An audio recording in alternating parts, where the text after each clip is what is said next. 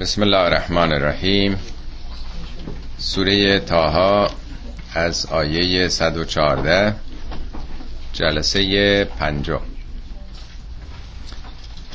خب در جلسات گذشته عمدتا در این اواخر داستان تجربه بنی اسرائیل رو با فرعون داشتیم که چگونه یک قوم در طول قرنها به بردگی کشیده میشه تحت ظلم و ستم و تازیانه های فرعون قرار می‌گیره اینا رو استثمار می‌کنند و سالیان دراز دی زیادی کشته میشن در راه بهره کشی انسان ها و استبداد و دیکتاتوری که برخی از قدرتمندان پیدا می‌کنن. خب این سال مطرحی که چرا در عالم انسان ها چنین زورگویی ها و ظلم و ستمی اتفاق میفته معمولا در دنیای حیوانات خیلی به ندرتی هم چیزی هست. یعنی یا میشه گفت نیست اگرم هست در حد قرائزه حیوانات با هم میجنگن از همدیگه تغذیه می‌کنن. ولی برای در واقع همون زندگی حداقل خودشون هستش. همینی که یک منطقه خودشون رو احراز بکنن زوجشون رو داشته باشن دیگه نمیرن بقیه جنگل رو هم بگیرن. ولی چطور میشه که انسان ها همدیگه رو می‌کشن؟ نه به خاطر نیاز غذایی اونطوری که حیوانات مجبورن برای زنده موندنشون این کار بکنن. بلکه برای تمامیت طلبی برای زیادی خواهی هایی که در وجود انسان هست. خب این سوال مطرحه که اصل و اساسش ریشش از کجاست؟ در این اولین آیه که امروز می‌خونیم برمیگرده به سرچشمه. از آدم آغاز می‌کنه که چگونه فرق انسان با حیوان در همین اختیاری است که داره. همه حیوانات مطابق قرائزشون عمل می‌کنن. مطابق فرمان ژنها عمل می‌کنن. ژن به اونها فرمان میده. ولی انسان از موقعی که اختیار پیدا کرد اختیار انسان رو بین دوراهی انتخاب قرار میده. بین رحمان و شیطان.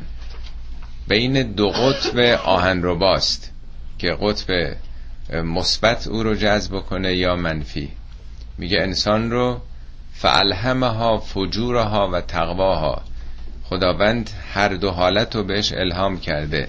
هم فجور یعنی در هم شکستن همه مرزها و محدوده ها و پاره کردن همه حریم ها دریدن همه حد و حدودها و هم تقوا سلف کنترل که آدم خودش رو نگه داره جذب اون قطب منفی آهن رو با نشه خب انسان چون بین این دو قطب قرار گرفته همباره ممکنه کسانی به صورت اکستریم متمایل بشن به یک جهت منفی. فقط در عالم انسانه که این اتفاق میفته.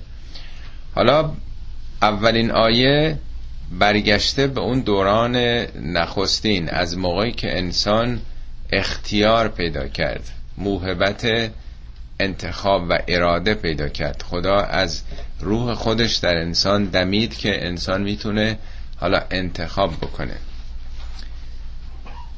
ولقد عهدنا الى آدم من قبل.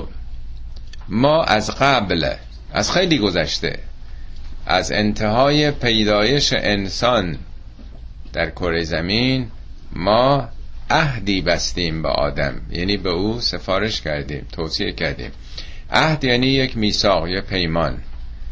منظور از عهد مداومت و پشتکار در تعهد به یک قرارداد و پیمانه.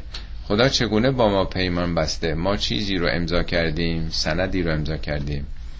همینی که به انسان عقل داده خداوند قدرت انتخاب داده قدرت تشخیص داده این پیمانه. پدر مادر از بچه های کوچیکشون خیلی انتظار ندارن ولی وقتی یه کسی به سن بلوغ رسید همین به سن بلوغ رسیدن یه عهد دیگه. یعنی به تو حالا پدر مادر که این عقل و اختیاری که ندادن. ولی فرض کنید اگه پدر مادر بچه ها رو به سن بلوغ رسونده بودن. می‌گفتن حالا که به تو این نیروی تمیز و تشخیص رو دادیم لازمش اینه که دیگه دست از پا خطا نکنی دیگه. خود دیگه می‌فهمی دیگه. حالا عهدی که خدا به انسان داده همین درک و دانش و قدرت فهم دیگه. خب ما با آدم یک عهدی بستیم. فنسیه ولی یادش رفت. نسیان کرد.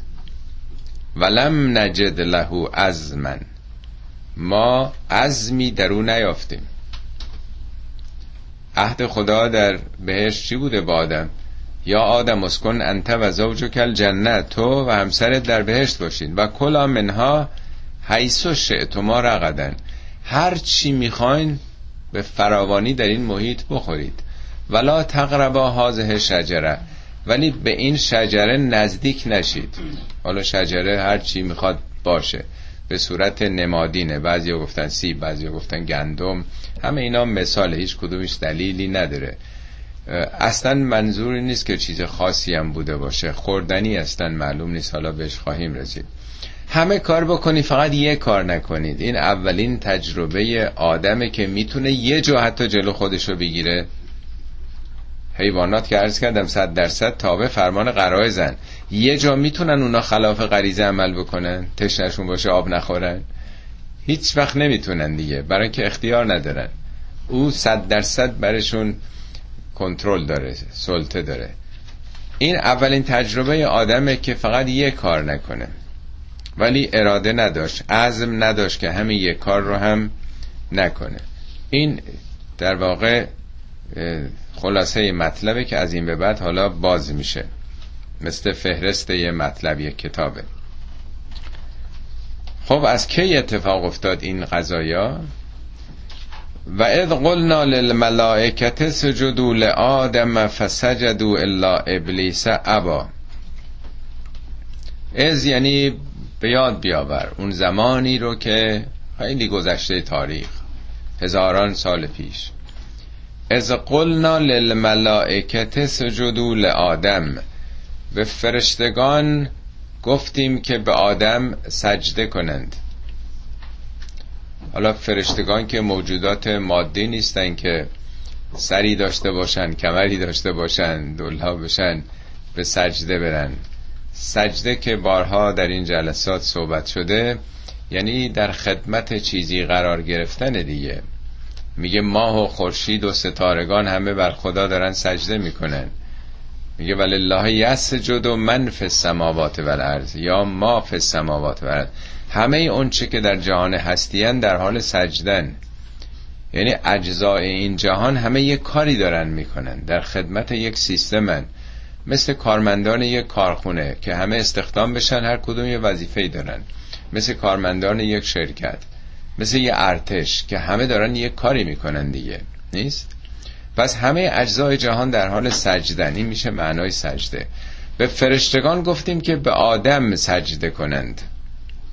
یعنی فرشتگانم نماد نیروهای جهان هستی هن. کارگزاران جهان هستی هستند. سجده کردن به آدم آدم حالا مثل بچه 6 ساله است که وارد مدرسه میشه. مدیر مدرسه. این بچه رو میاره به معلمین مدرسه معرفی می‌کنه. میگه این صفر کیلومتره. این هیچی نمی‌دونه. همه شما اونچه که دارید در اختیار این بگذارید. البته یه بچه که یه روزه نمی‌تونه همه اینا رو یاد بگیره. یعنی در طول زمان به تدریج معلمین از ساده ترین درس ها شروع می‌کنن. اونچه که دارن در اختیار این محصل. این شاگرد حالا 6 7 ساله یا مشابه اون می‌ذارن. تا دوازده سال که میگذره معلمین اون چه که دارن فیزیک شیمی ریاضیات همه اینا رو تحویل دادن به او. این میشه معنای سجده. یعنی خداوند همینی که میگه من از روح خودم در این موجود دمیدم میگه این موجود رو در سوره بقره هست که ازا سویتهو وقتی که به مرحله کمال جسمی رسید و نفخت و فیه من روحی اون موقع که از روح خودم در او دمیدم یعنی این استعداد انتخاب و اختیار پیدا کرد فقعوا له ساجدین.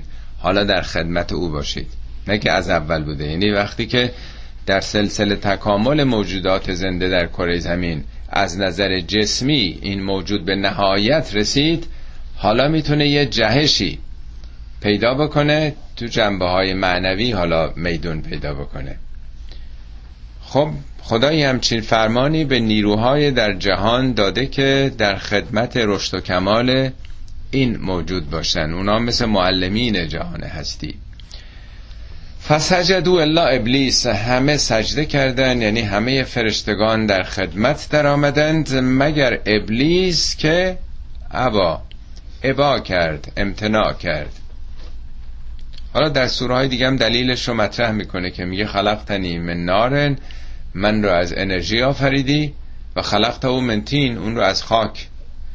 یعنی در خیال او یک نوع به صلاح برتری اصل و اساس مطرح بوده. یک نوع تعصب نژادی. نژاد من اصل من از چیزی است که برتره. چرا من باید در خدمت یک چیزی که پایینتر از اصل و اساس منه؟ به تعبیر حضرت علی میگن که ابلیس اساس اساس العصبیه. بنیانگذار و پایگذار تعصب شد. اساس اساس العصبیه. عصبیت رو تعصب اون بنیان گذاشت. و افتخر به اصلهی به اصلش افتخار کرد. میگه این تعصبات تعصبات قومی نژادی همه این حرفا اصل و اساسش برمیگرده به ابلیس. خود اینم داستان نمادینه. حالت یه سناریو داره. یعنی همه نیروها به کمک انسان می‌تونن بیان. مثل معلمین هستی مثل معلمین یک مدرسه که خیلی مثبت آدم درس های متعدد بخونه. ولی چیزی که براش ضرر داره منیت تعصب همیت بیجاست. خود بزرگ بینیه بنابراین این یک نیرو او در خدمت انسان قرار نمی‌گیره. فقلنا یا آدمو گفتیم ای آدم ان هذا عدو لک و لزوجک. این یعنی این موجود ابلیس هم دشمن توست و هم دشمن زوج تو. فلا یخرجنکما من الجنت فتشقا. مبادا شما رو از بهشت خارج بکنه که در این صورت فتشقا. شقاوت مقابل سعادت دیگه. سعادت یعنی بهرهمند شدن استفاده کردن. به بازو میگن ساعد دیگه. آدم چقدر از بازوی دستش استفاده می‌کنه؟ ساعده.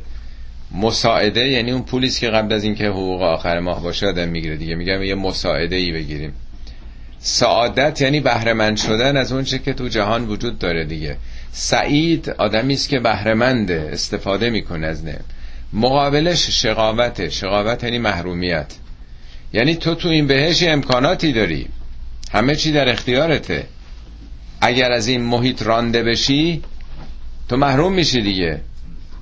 ضد سعادته. محروم میشی و به دردسر میفتی. تو اون وقت یه نیازهای پیدا می‌کنی باید خودت تلاش بکنی. دیگه در اختیارت نیست. خب وقتی که ابلیس نماد حالا منیت اصطلاح تعصبه پس دشمنه برای انسان دیگه. میگه این غذا رو نخور برات سمه. اینو اگر بخوری میمیری. برات دشمنه این کارو نکن. نرو تنها تو جنگل. اونجا دشمنانی در کمینتن. یعنی حیوانات درنده وجود دارن دیگه. بنابراین برای تو چنین موجودی بسیار خطرناکه. دشمن توه. نه تنها تو بلکه همسرت که از جنس تو هسته خب چرا اون محروم میشه؟ چرا به دردسر میفته؟ ان لک الله تجوع فیها ولا تعرا تو در اونجا تو در این محیطی که قرار داری نه گرسنه میمونی و نه اوریان میمونی. حالا میگن که اینا قبلا که اوریان بودن. پس چی میگه تو هیچ اونجا اوریان نخواهی بود؟ یعنی هیچ وقت یعنی همه چی فراهمه. نه اینکه هیچ وقت گرسنه نمیشی. گرسنه میشه آدم. ولی گرسنه نمیمونی. یعنی همه چی هست دیگه. آدم کی گرست نمیشه وقتی که استثمار باشه توی جامعه دیگران همه رو به سوی خودشون بکشن. اختلاف طبقاتی پیش بیادی دی به نان شبشون هم محتاج میشن. تو اون محیط این تمایزات وجود نداره. همه چی فراهمه. در جنگل هیچ حیوانی گرسنه نمیمونه. معمولا نیست دیگه. اگر همه به رزق تو طبیعت فراوان دیگه. همه از هیچ حیوانی از گرسنگی معمولا نمیمیره. حالا مگر مثلا سالهایی باشه خوشسالی باشه اتفاقی بیفته اون استثناست دیگه. و هیچ وقتم اوریان نمونی یعنی سرپناه هستش. هیچ وقت نیازی نیست برای اینکه از سرما گرما یعنی طبیعت خودش تو رو پوشونده. هیچ حیوانی هستش که لباس بپوشه. حالا بگذاریم به پتشون اینجا لباس میپوشونه. برای تزیین ولی معمولا حیوانات نیاز ندارن. هیچ وقت نیازمنده به پوشش نیستن. به اون معناست که طبیعت همه چی رو در اختیارت گذاشته. تو فرزند طبیعتی در اونجا. و انک لا تزمع فیها ولا تذها. در اونجا نه تشنه میشی نه آفتاب زده میشی. تشنه شدن یعنی بالاخره هر موجودی تو هر جا به طور طبیعی قرار گرفته در منطقه است که آب در اختیارش هست دیگه. یعنی رایگان طبیعت در اختیارت قرار داده. زوهام یعنی همین آفتاب زدگی. بالاخره سایه‌ای هست قاری هست این ور اون یعنی محیط محیط جنگلی است. محیط بهشتی مربوط به دورانی است که آدمیان مثل حیوانات زندگی می‌کردن. اختیار نداشتن اراده نداشتن. همه چی رایگان در, در کنترل خودشون بود. میگه شیطان از اینجا بیرونت نکنه که محروم میشی. فوسوس الیه شیطانو شیطان وسوسه کرد او رو. تحریکش کرد. قال یا آدمو هل ادلک علی شجرت الخلد و ملکن لا یبلا؟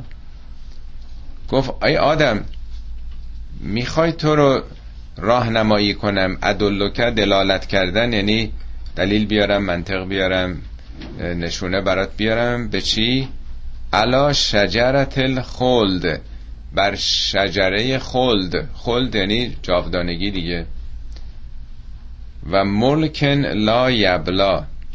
ملکی که فرمان روایی و مالکیت و قدرتی که هیچ وقت کهنه نشه. انسان همیشه دو تا نگرانی بزرگ داره. دو نگرانی اصلی انسان. یکی مرگ یعنی آدم دلش می‌خواد که هیچ وقت نمیره. میگه این شجره خلده. تو اگه از این شجره مصرف بکنی به این شجره بپیوندی عمر جاوید پیدا می‌کنی. هیچ چیزی برای انسان مهمتر از این نیست که پیر نشه ادامه پیدا کنه. خب آدم اگه می‌خواد عمر پیدا کنه این یه بودشه عمر داشته باشم مریض نشم که چی؟ که حالا بهرمند بشم دیگه. از هر چی می‌خوام استفاده کنم دیگه. هیچ وقت اینا تمام نشه کهنه نشه. خونم ماشینم امکاناتم. لا یبلا بلا یعنی کهنه شدن فرسوده شدن. همیشه نو باشه همیشه تازه باشه. هیچ وقت اونم کهنه نشه. نه عمرم کهنه بشه جسمم کهنه بشه نه دارایام کهنه بشه. می‌خوای من بهت نشون بدم راهنمایی کنم که کجا بری؟ تو قرآن جای دیگه هم هست. اینی که خدا به تو گفته به این شجره نزدیک نشو. برای اینکه اگر به اون شجره نزدیک بشی عمر جاوید پیدا می‌کنی ملک ابدی پیدا می‌کنی. شیطان تحریک می‌کنه دیگه. چیزی که خدا باش عهد بسته که همه کار بکن این یه کار نکن. حالا شجره چیه؟ بعضیا گفتن پدرم روزه رزوان به دو گندم بفروخ ناخلف باشم اگر من به جویی نفروشم. بعضیا گفتن گندم بوده. بعضیا گفتن سیب بوده. اصلا یه همچی چیزی در قرآن نگفته. ما فکر می‌کنیم که خوردن الزامن یه چیزی است که حتما با دهان باید بخوریم. چند خوردی چرب و شیرین چیزی که ایام آرمزون می‌خونن تو رادیو. چند خوردی چرب و شیرین از تام امتحان کن چند روزی در سیام بعد میگه که لغمه های راز رو بخوری دیگه در این ماه. اینا دیگه لغمه های دیگه ایه نه لغمه های معمولی. بنابراین خوردن رو هم خیلی بی بیراه رفتن هی دنبال این بودن که چه چیزی رو خوردن. در حالی که قرآن بیش از همه مال مردم خوردن رو گفته. اکلون اموال الناس بالباطل. مال که آدم نمی‌خوره. اکلون اموال الیتاما. مال یتیم خوردن. اکلون ربا ربا خوردن. اکلون از سخت رشوه خوردن. تا دلتون بخواد از این خوردن ها هست دینخاری دینخاری یعنی چی؟ ارتزاق از راه دین. یعنی سوار شدن بر موج احساسات مردم. قرآن اینا رو آورده. همینا رو میگه خوردن. اون چیزایی که دین رو میفروشن. میگه اون چی که می‌خورن به جاش حالا تنها خوردن نیست. پست مقام. پس معنای خوردن یعنی مصرف کردن. به خود آوردن خرج کردن. تنها خوردن با دهان نیست. اما شجره شجرم در قرآن تنها درخت نیست. به معنای درخت هم آمده. مثلا شجره طیبه. میگه مثل و شجرت طیبه که مثل و کلمت طیبه که شجرت طیبه. کلمه طیبه مثل درخت طیبه. درخت طیب چیه؟ اصلها ثابتون. ریشه هاش تو زمین ثابته. و فرعها سما شاخ و برگش حالا رفته بالا. و مثال کلمت خبیسه کلمه خبیسه مثل چیه؟ که شجرت خبیسه توستت من فوق الارض. مثل یه بوته قارچ. از روز زمین جهیده. ریشه نداره. ما لها من قرار. قراری نداره. یه باد نزتش کلمه طیبه سوره ابراهیمه. یعنی وجود ابراهیم مثل یه درخت مثل شجره طیبه است. شجره یعنی یه ریشه داره. زمینه داره. بعد یه بدنه اصلی داره. یه شاخ شاخه های اصلی داره. بعد شاخ و برگ داره. بعد یه بروبار و میوهی داره. در قرآن راجع به شجره ملعونه هست. شجره ملعونه میگن بنی اسرائیل. چیز ببخشین بنی امیه. معاویه و نمی‌دونم ابو سفیان پدرش و غیره. اینا یه زمینه دارن تو جامعه. همینجوری که یه مرتبه یه رژیمی به وجود نمیاد. الان جامعه ما این گروهی که هستن بالاخره یه زمینه دارن. اینا ریشه دارن. طبقاتی از مردم بر حال تعصب دارن به خرافات دل بستن. عقاید دینیشون همون عقاید سنتیه. دوست دارن که حتما یه کسی برشون فرمان بده اینا تقلید بکنن. پس یه زمینه هست. بعد یه بدنه به وجود میاد. حالا میشه ولایت مطلقه فقیه میشه نمی‌دونم شاه میشه هر چیزی. یعنی توی زمینه ای یه بدنه ای میاد بالا. بعد اینم یه های اصلی داره عوامل اجراییش اطلاعاتیش امنیتیش. بعد یه های فرعی برگ ها و بعد محصول و میوهاش هم که خب معلوم میشه دیگه. پس شجره ملعونه در قرآن از میگه پیامبر خواب اون شجره ملعونه رو دید که بعد از او اینا به قدرت می‌رسن. همون یه شجره یعنی یه شبکه یه سیستم یه نتورک.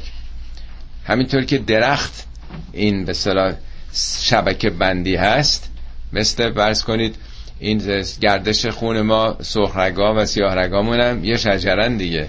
اینا هم کاملا از یه جا ریشه گرفتن از قلب میان و بعد میرن تو همه جای بدن تبدیل به مویرگا میشن. اینا هم باز میگن شجره. حتی کهکشان هم در قرآن به صورت چیز آورده شجره. میگه از سوره الرحمن الرحمن علم القرآن خلق الانسان علم البین الشمس و القمر به حسمان شمس ماه و خورشید در حال رو حساب کتابن و نجم و, و شجر. نجم یعنی ستاره شجر رو میگن درخت. وقتی داره خورشید رو میگه ماه و نجم رو میگه این وسط یه مرتبه درخت یعنی چه شجر یعنی این مجموعه ستاره ها دنبالش و سما و رفعه ها آسمان رو خیلی ارتفاع دادیم خیلی گسترش بده که موضوع همش آسمانی وسط شجر رو میگن درخت. ولی اونم مثلا شما می‌دونید کهکشان هم اینا همه مثل شبکن دیگه. در درونشون منظومه هایی مثل منظومه شمسی ما وجود داره. اونام ستاره های کوچیکتر دور بعضی این ستاره ها ماه و اینام هست شبکه است دیگه برای خودش. حالا بالاخره وقتی یه مطالبی می‌خواد برای انسان ها گفته بشه به زبان قابل فهم آدمیان گذاشته میشه. نمیگن که شیطان یه شبکه است شیطان یه سیستمه. شما در هر کاری اگه قرار بگیرید کار شیطانی همینجوری که نیست. آدم در یه جایی وارد میشه کشیده میشه. ارتباط داره همه اینا با هم. همه این مسائل شیطانی به هم دیگه مثل تار تنیده شده کما اینکه کارهای خدایی هم همینطور است.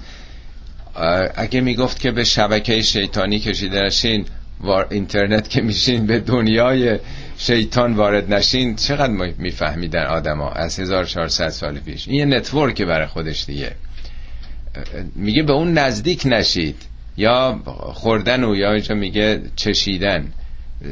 مسئله سادش همینه که تا حالا گفته شده. از این درخت نخورید. ولی این برای فهم ماست. یعنی چی نخورید؟ حالا آدم از این درخت می‌خورد حالا چی می‌شد؟ خدا بخیل مگه بوده که همه چی بخورین یکی رو نخورید؟ اگه اینو بخوری عمرت نمی‌دونم چی میشه. اینا در واقع برای فهم ماست. خب بر حال با وجود همه این توصیه ها فعکلا منها. از او خوردند. خوردنم همطور که عرض کردم تو قرآن معانی مختلف داره. مال مردم خوردن رشوه خوردن ربا خوردن مال یتیم خوردن و ده ها مورد دیگه. یعنی این کار زشت رو مرتکب شدند. نتیجهش چی شد؟ فبدت لهما سوآتهما. بدت یعنی آشکار شد. برای اون دو یعنی هم آدم و همسرش سوآتهما. سوآت از سوء. سوآت چیزی است که آشکار شدنش بده. یعنی باید مخفی نگرش داشت. هیچ جای قرآن نگفته اوراتشون آشکار شد. اون چی که همه مردم میگن احساس کردن که اندام جنسیشون نوشتن شرمگاه هاشان خب یعنی چی؟ تا از این خوردن شرمگاه هاشون آشکار شد. این چی رو می‌خواد بگه؟ عرض کردم که اون چه که معمول همه ترجمه ها می نویسن شرمگاه هاشان. یعنی اندام جنسیشون آشکار شد. حالا سوعات یعنی چی؟ در داستان حابیل و قابیل در قرآن هست میگه وقتی قابیل زد برادرش رو کشت حابیل و کش مونده بود که با سوعت, سوعت این چیکار کنه؟ جن جنازه رو میگن یعنی مرتکب یه قتلی شده این مدرکه که همه می‌فهمن. میگه یه کلاقی وقتی که یه چیزی رو تو خاک کردیم فهمید که پس میشه یه چیزی رو زیر خاک مخفی کرد. اون جنازه ای که آشکار شدنش مدرک جرمه باعث به صلاح آبروریزیه میگه مونده بود که چگونه؟ کیفه یواری ساعت اخی. ساعت اخی شو ساعت این به صلاح جنازه رو مخفی کنه. یعنی هر چیزی که آشکار شدنش بده البته از جمله می‌تونه مسائل مثلا مربوط به افت و اینها باشه. هیچ جای قرآن نگفته اورات ولی همه همین ترجمه رو می‌کنن. اشکالی نداره در نظر فهم قضیه هم همونو بگیم. ولی در جای دیگه قرآن میگه که شیطان تمام تلاشش این بود که میگه که شیطان فریبشو نخورید. شیطان می‌خواد که ینزع و انهما سوعاتهما می‌خواد شما رو بکنه. یعنی شما رو اوریان بکنه. در حالی که همه جا اینا میگه تو بهشت هیچ وقت اوریان نمی شدن یعنی نیازی به این نداشتن. بله؟ بله. سوعات یعنی چیزی که وقتی آشکار میشه آدم احساس بدی می‌کنه. آدم و حوا قبلا در مرحله حیوانی بودند. هنوز انسان نشده بودند. شما هیچ وقت حیوانات دیدین شورت بپوشن؟ هیچ حیوانی احساس شرم نمی‌کنه. یعنی در واقع اندام های جنسیشون هم مثل دست و مثل پا و مثل چشم و ابروشونه. هیچ وقت کسی نگاه بد نمی‌کنه. برای اینکه هیچ وقت سوء استفاده نمیشه. از گوشش از چشمش از دستش مگه آدم سوء استفاده می‌کنه؟ بنابراین هیچ وقت در عالم طبیعت هیچ حیوانی نمیپوشونه خودش رو. چون اراده نداره که کار خلافی نمیشه. از چی خجالت بکشه؟ از چی شرم بکنه؟ شرم نداره. برای اینکه سوء استفاده نمیشه. اولین تجربه که پیش آمد اینا ارادهشون رو تجربه کردند عوض شد. نظام فکریشون عوض شد. حالا احساس شرم کردن. یعنی اولین باره که حالا احساس سوعات چیزی که آشکار شدنش بده. بنابراین شروع کردن چی؟ فتفقا یخصفان علیهما من ورق الجنه از برگ باغ از برگ جنت بهشت پوشاندن خودشون. قبلا نیازی نبود که بپوشونن. و اسا آدم و ربهو فقوا. به این ترتیب اسیان کرد آدم. ربش و صاحب اختیارش و فقوا قوای مقابل رشد. یعنی به بیراه افتاد. البته همه اینا همطور که عرض کردم یه ظاهری داره. ظاهرش اینه که بله اندام تناسلی یعنی هیچ اشکالم نداره ها. یعنی همه بدی ها وقتی ظاهر میشه خب از جمله امکان سوء استفاده از قوای یعنی غریزه جنسی دیگه. ولی همطور که عرض کردم سوعات میگه. سوعات شما حالا من در پاورقی ترجمه مفصل اینا رو هم نوشتم اگه خودتون مراجعه کنید. خیلی من تو جزئیات نرم که خسته بشین. به حال بدی ها آشکار میشه و بدی های انسان هم یکی دوتا نیست دیگه. ما هیچ وقت دلمون نمی‌خواد که اشکالاتی که داریم دیگران بفهمن دیگه. هر کدوم ما مایبی داریم دیگه. همه اونا سوعات ماست. اون سوعات رو سعی نمی کنیم چرا میگن که خدا ستار العیوبه؟ شما افشاگری نکنید عیوب دیگران رو افشا نکنید. این میشه سوعات دیگه. همه عیب دارن. کیه که بی عیب باشه؟ گل بی عیب میگن خداست دیگه. پس ما چون معایبی داریم وقتی اختیار پیدا می‌کنیم مجبوریم بپوشونیم. هیچ حیوانی نه اندامش میپوشونه نه بدیاش میپوشونه. برای اینکه بدی ندارن حیوانات. حیوانات بدی اصلا ندارن اونا دنیاشون. همه چیشون مطابق قرائزه حالا برگ بهشت هم هم واقعا ظاهرا میشه برگ درخت باشه هم می‌تونه اونچه که بهشتیه یعنی با اعمال خوب با اعمال پاک خودشون و اعمال بهشتی خودشون رو بپوشونن. سمج تباه ربهو فتاب علیه و هدا. خب با این اسیانی که کرد آدم سمج تباه پروردگار او رو اجتبا کرد. اجتبا مجتبا همینه دیگه. میگن اسم پیامبری که مجتباست که مصطفی نیست. نب صفیهی نبیهی نمی‌دونم و نجیبهی. این صفات برای پیامبر. مجتبا از ریشه جبیه است. جبیه درباره مالیات هم میگن جبایت خراجه ها مالیات وقتی می‌گیرن از همه مردم آهاد مردم پول جمع می‌کنن. این پولای نمی‌دونم صد تومن دیویست تومن که باش کاری نمیشه کرد کار بزرگ نمیشه کرد. ولی وقتی جمع میشه حالا که خب ما نفت داریم و نمی‌دونم چیزای دیگه ولی قدیم که این معادن و درآمدهای از طبیعت نبود و مالیات زندگی می‌کردن. مالیات وقتی که جمع میشه میگن جبایت خراجه ها این مجموع قابل استفاده میشه. در کشاورزی هم همینطوره. دیدین بعضی جا تو روستاها یه آب باریکه ای از زیر کوه در میاد. یه استخری میان درست می‌کنن آب خورده خورده میاد در اون استخ قرار می‌گیره. همه دهات معمولا این آب وقتی که جمع شد یه هفته طول می‌کشه مثلا تا پر بشه بعد زیرابو می‌کشن. این آب میره اون وقت مثلا تا 500 متر اون طرفتر مزاره و آبیاری می‌کنه. در حالی که اون آب به اندازه لوله آفتابه همونجا جذب زمین میشه اصلا نمی‌تونه جلوتر بره. اینم هم همین واژه رو استفاده می‌کنه. حالا جبایت انسان یعنی چی؟ قرآن میگه ان سعیکم لشتا سعی ها و تلاش های شما پراکنده است. انرژیاتون هرز میره. وقتتون تلف میشه تو زندگی. هدف ندارید آرمان ندارید برنامه ریزی ندارید. اگه آدم بدونه که خب من عمرم محدوده من می‌خوام به کجا برسم؟ هدفم تارگتم کجاست؟ من از وقتم چگونه باید استفاده کنم؟ چه کتابایی بخونم؟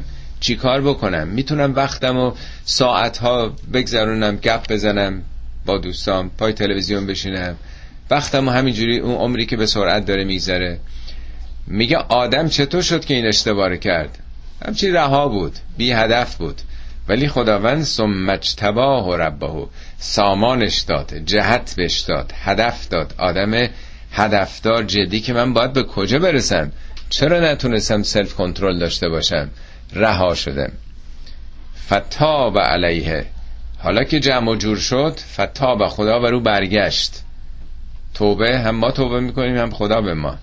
توبه ما یعنی ما برمیگردیم به خدا. وقتی برگردیم به خدا رحمت خدام شامل ما میشه. فتاب علیه و هدا. حالا خدا رهبریشو به دست گرفت. چون برگشت به هدایت خدا وارد شد.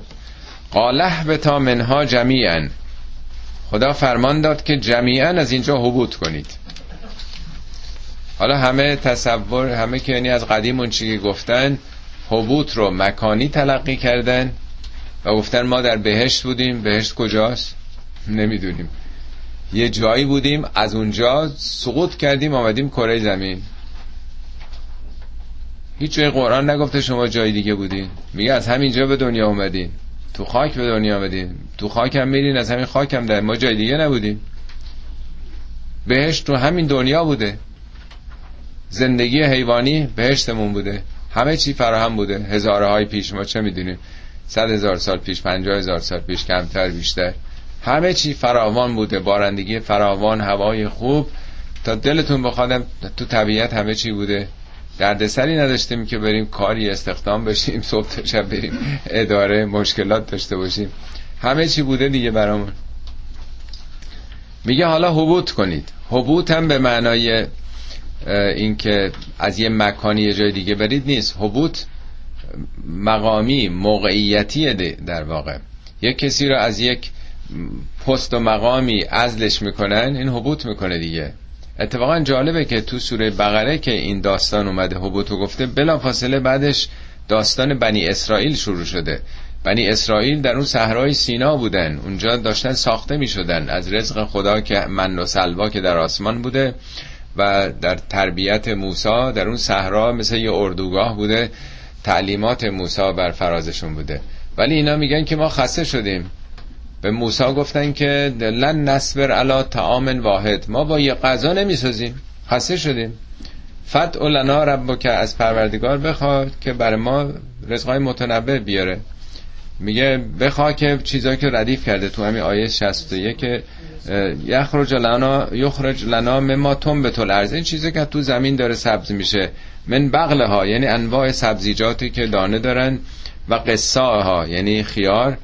و فوم ها یعنی سیر و عدسه ها و بسله ها. بسله یعنی پیاز سیر و عدس یعنی ما دلمون لک زده برای این چیزا. بعدم میگه که یه همچین چیزایی می‌خوایم. بعد میگه قال اتستبدلون الذی هو خیرون. اتستبدلون الذی هو ادنا بالذی هو خیرون. آیا چیزایی که پایین تره شما دارین مقایسه می‌کنیم اون نعمتی که خدا داده من و سلوا؟ اه به تو مصرن. حالا حبوط کنید در مصر.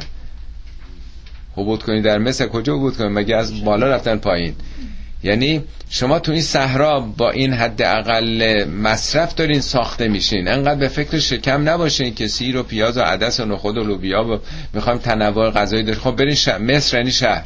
خب اگه می‌خوام بخورید و بخوابید بفرمایید. شهر همه اینا هست. فاین لکم فیه ما سالتم هر چی دلتون می‌خواد هست. شما باید ساخته بشید اینجا. حبوط کنید.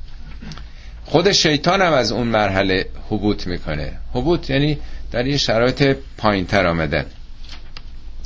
خب کیا حبوط بکنن؟ قاله به تا منها جمیعا. دست جمعی حبوط بکنید. دست جمعی حبوط کردن کیا هستن؟ اهبتا اهبتا حبوط کردن دو جمعیان یعنی همه دیگه آدما. بقیه هنوز مثل این آدم نه همه آدم بودن. ولی آدم در واقع یک نفر بوده از بین اونا قرآن میگه آدم برگزیده شد از بین آدمیان. ان الله استفا آدم و نوحا و آل ابراهیم و آل عمران علل عالمین همینطوری که ابراهیم و نوح و غیره برگزیده شدن از مردمان عالم میگه آدم هم برگزیده شد. یعنی آدم هم یه جهشی از بین عالمیان بوده. عالمیانی وجود داشتن. ان الله استفا استفا کرد برگزید آدم و علل عالمین از میان عالمیان. حالا بعضی های خواستم بگن که عالمیان یعنی حیوانات. آدم از بین حیوانات برگزیده شد آقا همه جا عالمین در قرآن راجع به آدمیانه. یعنی چی که هی از حیوانات برگزیده شد بعضی هم گفتن نه منظور اینه که از عالمیانی که بعد از او به وجود میاد. معنی داره؟ آدم برگزیده میشه از نسلایی که هنوز به دنیا نیومدن یه کسی که برگزیده میشه استفا میشه یعنی از اون جمع برگزیده میشه. یه کسی تو خونه خودشه به دنیا بگن این شاگرد اول شده برای نسلهای بعدی که خواهند آمده. مسخره میشه. بعضکم لبعضن عدوون حالا که میرین تو اون شرایط دیگه با هم دشمن خواهید بود. حیوانات که با هم دشمنی ندارن میجنگن به خاطر تریتوریشون زمینشون و رزقشون. دیگه دعوا ندارن با هم کینه ندارن. هیچ حیوانی با هم کینه پیدا نمی‌کنه. همطور که بچه هم پیدا نمی‌کنن. هنوز به اون مرحله انتخاب نرسیدن. بچه ها با هم دعوا می‌کنن. نیم ساعت بعد با هم مهمون بازی می‌کنن دل نمی‌گیرن هیچ وقت. ولی شما حالا به خاطر همین انتخاب و اختیار چون استثمار می‌کنید زور میگین ستم می‌کنید رقابت هست دشمنی پدید میاد. حالا فاما نکن منی هدن حالا اگه از جانب من هدایتی برای شما اومد فمن تبع هدایه هر کسی از هدایت من تبعیت کرد فلا یذل ولا یشقا نه گمراه میشه و نه به محرومیت کشیده میشه. و من اعرض عن ذکری اگر کسی از ذکر من روی بتابه یعنی نخواد دلش حال هوای خدا رو نداشته باشه فان له معیشتا زنکا. زندگی برای خودش سخت میشه تلخ میشه. یعنی میگه دل آرام گیرد ز یاد خدا. با یاد خداست که دل انسان آرام می‌گیره. وقتی که حقیقت و معنویت و اخلاق نباشه رقابت ها دشمنی ها زندگی رو بر آدم سخت می‌کنه. زندگی تلخ میشه. زندگی زنک میشه مثل زهرمار میشه. اگه فقط برخورداری های شخصی باشه. و نحشره یوم القیامت اعما. روز قیامت او رو کور محشور می‌کنیم. این شبیه هم آیه 102 که هفته پیش خوندیم. قال لب رب لمه شرطنی اعما. وقد کنت بسیرن میگه پروردگارا چرا منو کور محشور کردی؟ من که در دنیا بینا بودم. قال کذالک. پاسخ میده بله همینطوره. اتت که آیاتنا نشانه های ما آیات ما بر تو آمد فنسیتها. اینا رو ندیده گرفتی. و کذالک الیوم تنسا. امروزم تو فراموش میشی. البته کسی که فراموش نمیشه در حساب خدا. یعنی نادیده گرفته میشی. ببینید اون دفعه من عرض کردم منظور از کوری کوری ظاهر نیست. عرض کردم اون دفعه که میگن بی سواد کوره. بی سواد کوره یعنی چی؟ یعنی اگر تو مدرسه هی معلم میاد انواع آموزش ها و تعلیمات رو عرضه می‌کنه این وقتی که نمی‌دونه یاد نگرفته سال بعد دوره بعد او دیگه نمی‌فهمه کلاس بعدم بخواد بره. مثل این کوره هیچی رو نمی‌دونه. یعنی هیچی درک نمی‌کنه. عرض کردم تو این دور زمانه شاید ده سال 20 سال 50 سال بعد اگر کسی کامپیوتر ندونه نتونه وارد شبکه اینترنت بشه همه کارها دیگه با کامپیوتر خواهد شد دیگه. عملا توی کشوری بره مثل اینکه کوره دیگه هیچ کار نمی‌تونه بکنه. نه غذا می‌تونه تهیه بکنه نه خرید بکنه نه سفارش بده نه بلیت بگیره هیچ کار نمی‌تونه بکنه. نه اینکه او رو کور کرده باشن. این در واقع چون آشنا نشده در اون دوره قبل با این آموزش ها تو شرایط بعدی نمی‌بینه هیچی رو. ظاهر رو می‌بینه. یعنی دیگه نمی‌تونه ادامه بده. به زیستش در تابلوها رو نمی‌تونه بخونه. تابلوهایی که چون سوادشون نداره دیگه. پس مثل کوره دیگه. و کذالک نجزی من اسرف ولم یؤمن به آیات ربهی این چنین کسی رو که اسراف بکنه اسراف یعنی زیاده روی افراد, افراد تفرید بکنه. و لم یؤمن به آیات ربه. این نشانه ها و علامت های حقیقت رو ندیده بگیره باور نکنه اینطوری جزا داده میشه. نه اینکه خدا بخواد انتقام ازش بگیره. جزا یعنی نتیجه عمل. اونی که درس نخونده اونی که کامپیوتر نمی‌دونه جزاش اینه که خب نمی‌فهمه نمی‌بینه. سواد نداره تابلوها نسبت به تابلوها کوره. مثل اینکه ما رو ببرن تو چین الان. همه مثل اینکه کوریم اونجا. هیچی تو شهر نمی‌تونیم حرف بزنیم نه تابلو رو بخونیم. هر کاری آدم می‌خواد بکنه تاکسی سوار بشه به رستوران غذا بخوره. هیچی نمی‌تونه بیان کنه نمی‌تونه بخونه چیزی رو. همینجوری آسپاس دادم می‌دونه که حالا من چیکار کنم چه خاکی به سرم بریزم. این همون کوریه دیگه. این جزای کسی است که خودش آماده برای محیط بد نکرده. ولی عذاب الاخرت اشد و ابقا. این در واقع نتیجه عذاب منی محرومیت رنج و دردی که آدم از محرومیت می‌کشه. وقتی توی کشور مونده اینطوری نه پول اونا رو می‌دونه چیه نه کجا بره نه چی کار بکنه عذاب براش دیگه. این دنیاست میگه در نشعه بعدی که بدتر خواهد بود. افلم یهد لهم کم اهلکنا قبلهم من القرون یمشون فی مساکنهم؟ آیا به حد کافی هدایتگر نبوده برای این منکران که چه بسیار نسلهای دیگری رو قبل از اینها هلاک کردیم؟ هلاک کردیم باز ما که میگه یعنی تمام اونا که راه خلاف و خطا رفتن تجربه صدام ها نمی‌دونم این همه دیکتاتورا اینها که بوده به کجا رسیدن؟ یا ملت هایی که راه خلاف و خطا و رفتن چقدر به خسران رسیدن؟ آیا اینا رو تجربه نکردن؟ اولا یهد لهم. براشون هدایت نبوده که کم اهلکنا چه بسیار هلاک شدن منقرض شدن در نظام ما. قبل هم قبل از اینا من القرون. قرون یعنی مردمی که در یک نسل زندگی می‌کردن نه به معنای صد سال.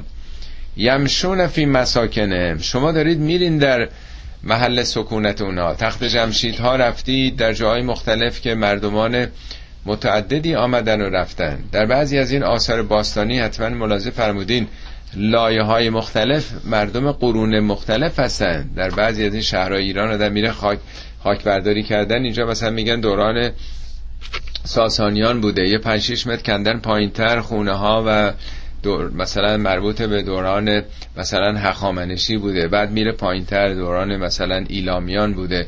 یعنی همینطوری که خاک ها اومده و فرسایش لایه به لایه نسل های مختلف خونه ها زندگی هاشون یا آثارشون هستش اونایی که این اکتشافات حال قدیمی رو آشنا هستن باستانشناسی رو می‌دونن که چگونه است؟ میگه شما دارید در مساکن اونا گام می‌زنید. رو همین کره زمینیم که زیر پای ما خیلی زندگی کردن.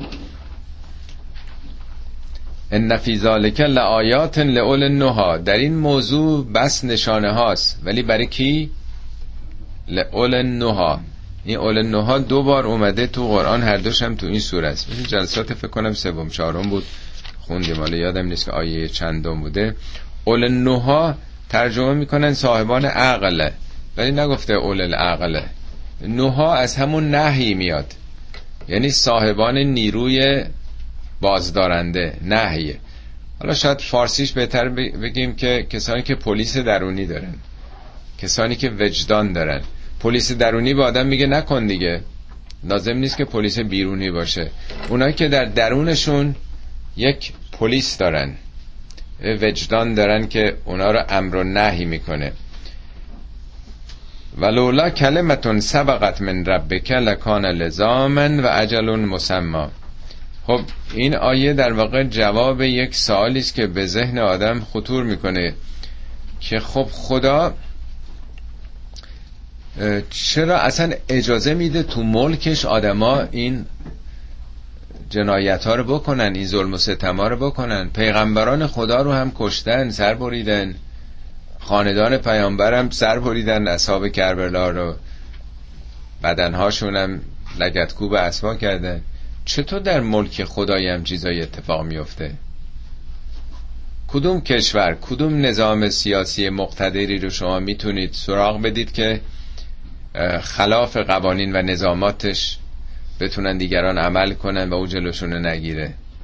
چرا در ملک خدایی هم چه اتفاقاتی میفته که یده بگن اصلا چه خدایی اگه بود؟ خودش جلوشو می‌گرفت دیگه. پیامبرانش هم که فرستاده کشتن کتاباش هم آتیش زدن از بین بردن. میگه لولا کلمتون سبقت من ربکه اگر نبود اون عاملی که از جانب پروردگارت پیشی گرفته یعنی یه قانون دیگه. بر چی پیشی گرفته؟ بر نظام علت و معلولی. که هر عملی عکس عمل خودشو داره. در ستاره ها در حیوانات دیگه هر موجودی هر خلافی بکنه بلا فاصله نتیجهش رو می‌گیره. ولی انسان می‌تونه یه عمر منکر خدام باشه ظلم و ستم هم بکنه. آدمم بکشه مثل استالین 6 میلیون کارنامه به جنایتش ولی هیچ اتفاقی هم نیفته.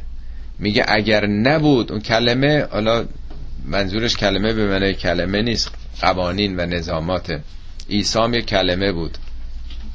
تقوام میگه یه کلمه است. کلمه خدا جای دیگه توضیح میده همون مهلته. مهلت و مدت. خدا یه عمری به ما مهلت داده. میگه اگر اون نبود لکانه لزامن. حتما ملازمتون می‌شد. حتما دامنتون می‌گرفت. اگه یه دروغی می‌گفتید بلافاصله نتیجهشو می‌گرفتید. اگه یه مال یه یتیمو میخوردید بلافاصله ریاکشن نشون می‌داد طبیعت. و عجل مسما خدا یه عجلی گذاشته. عجل مسما یعنی نام برده شده. شما صد سال وقت دارید. یه عمری وقت دارید. خودتون سرنوشتتون رقم می‌زنید. هم هم همدیگه رو بکشید خدا دست کسی رو جلوشو نمی‌گیره. شما خودتون دارید آیندهتون رو می‌سازید به صورت فردی و به صورت اجتماعی. خب حالا که اینجوریه خطاب به پیامبر میفرماد فصبر علا ما یقولون. حالا که اینطور ف فای تفریه بران چه که می‌گویند شکیبا باش. یعنی مخالفین رو تحمل کن. اونا که می‌گفتن حرفای اینا باطله. چه قیامتی چه ربوبیتی چه رحمانیتی. این حرفا چیه؟ اینا از خودش در برده فصبر علا ما یقولون. بارها در قرآن اومده. بر آنچه که میگن تحمل بکن.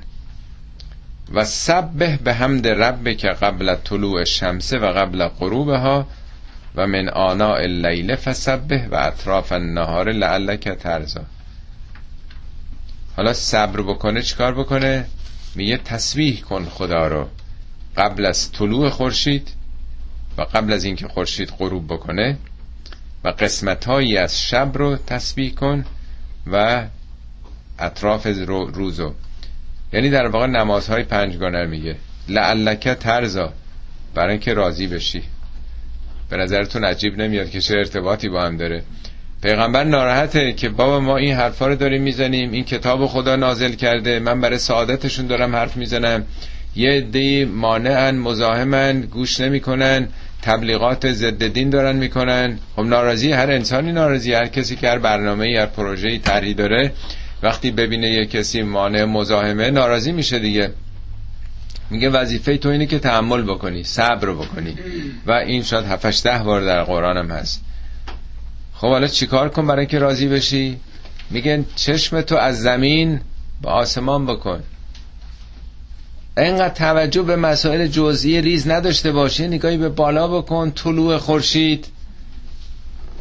خورشید در اوج نور و بعدم شب شد رفت.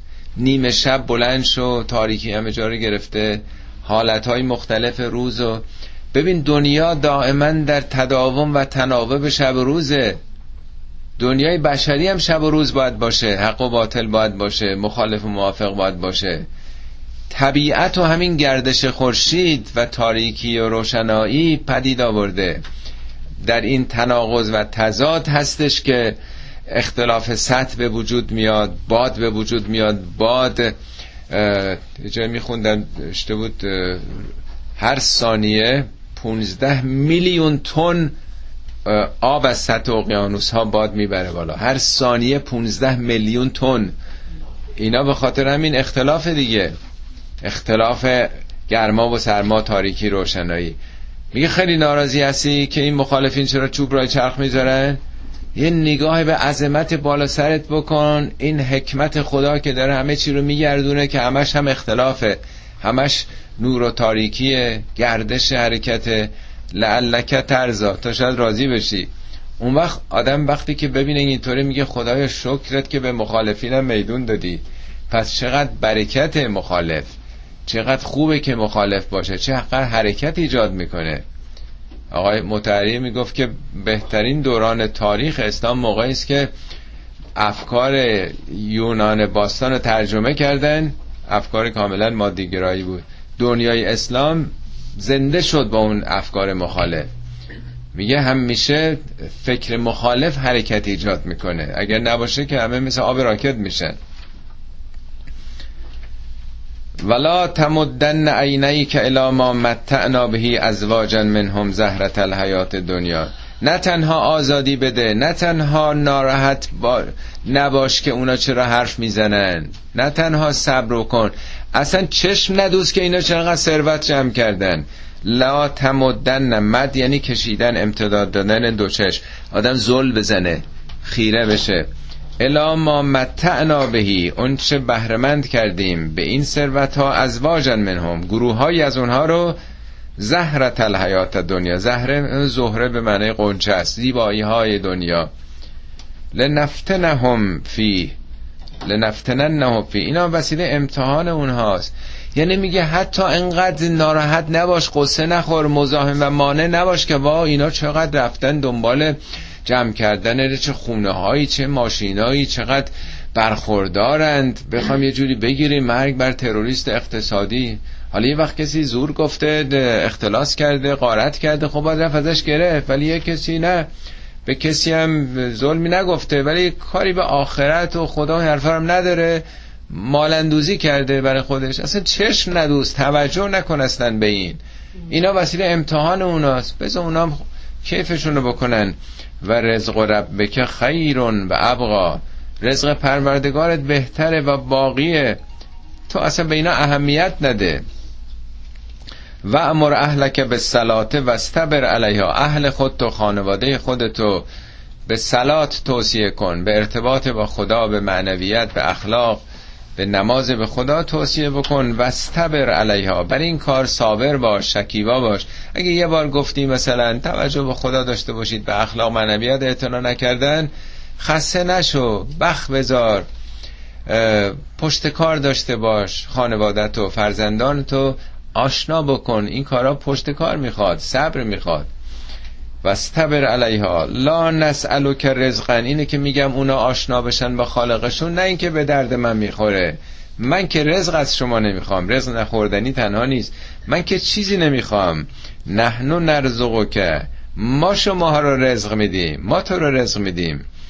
ول عاقبت لتقوا سرانجام عاقبت پیروزی با تقواست. کسانی که کنترل دارن نفس خودشونو در برابر جاذبه های دنیا.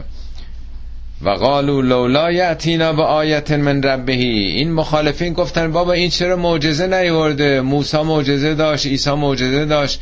چرا این معجزه نداره؟